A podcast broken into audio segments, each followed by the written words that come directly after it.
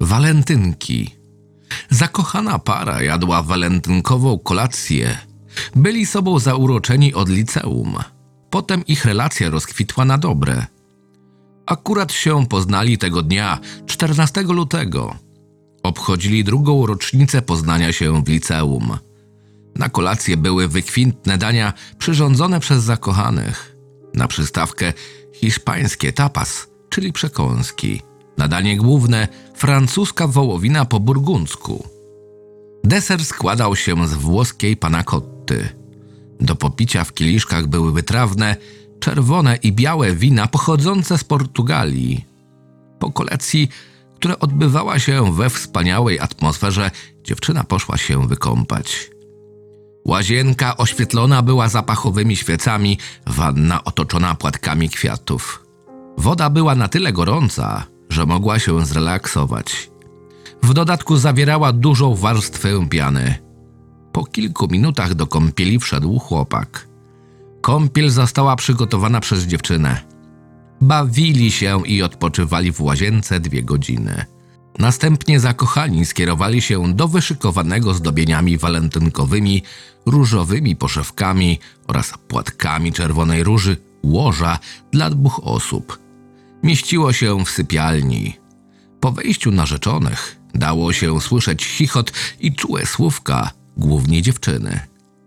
Zakochani rozpoczęli miłosne igraszki grą wstępną, na którą składały się łaskotki, pieszczoty ciała, niegrzeczne zabawy i tym podobne.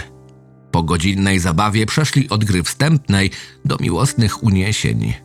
Dało się to słyszeć na cały dom. Potem nastała totalna cisza, która mogła niepokoić. Narzeczony wstał, aby skierować się do toalety. Narzeczona została w łożu. Po tym, jak załatwił sprawy fizjologiczne, dało się usłyszeć krzyk. Natychmiast mężczyzna tam poszedł i ujrzał ciało swojej ukochanej w kałuży krwi. Przyglądał się temu przez około pięć minut z zamkniętymi prawą dłonią ustami. Następnie rozejrzał się po każdym z pomieszczeń, aby sprawdzić, czy nikt się nie włamał oraz czy wszystko jest zamknięte. Chodził po cichu w niepewności, w strachu oraz przerażeniu. I nagle usłyszał ciche kroki. Z czasem stawały się coraz głośniejsze. Mężczyzna, odwracając się, nie zauważył nikogo. Jednak dało się usłyszeć dźwięk, jakby ktoś lub coś chodziło po górnej kondygnacji. Skierował się tam, aby odnaleźć epicentrum dźwięku. Na schodach dostrzegł krwawe ślady stóp, które prowadziły na górę do łazienki, w której był przed chwilą. Jednak na górze nikogo nie było. Wrócił na dół i nagle usłyszał, jak coś lub ktoś mówi, tak jakby mówi mu wprost do środka lewego ucha. Zniszczyłeś mi życie, głos powiedział cicho. Odwracając się, zamarł na widok, jaki przed sobą ujrzał. Widział ciemną postać, która trzymała w lewej dłoni nóż. Przemówiła. Zniszczyłeś mi życie. Przez ciebie moja narzeczona mnie zdradziła. Zapłacisz za to. Zaczął cicho. Zapłacisz za to, zapłacisz za to, zapłacisz za to, zapłacisz za to, zapłacisz za to! Mówił coraz głośniej. To przez ciebie! Ciemna kreatura rzuciła się na mężczyznę i zadała kilkanaście ciosów nożem. Istota zniknęła bez śladu.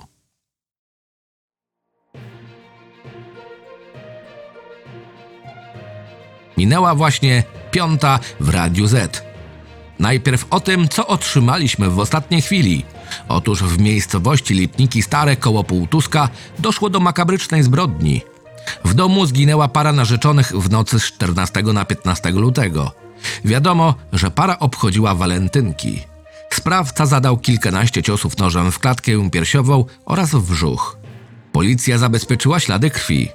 Mężczyzna, który szukał najwyraźniej sprawcy, sam padł ofiarą seryjnego mordercy. Obecnie policja i prokuratura prowadzą dalsze czynności w celu ustalenia przyczyny przebiegu morderstwa oraz poszukiwanie sprawcy tej makabrycznej zbrodni. Sekcja zwłok zostanie przeprowadzona w najbliższy poniedziałek.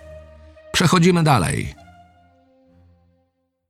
Scenariusz Sebastian Archacki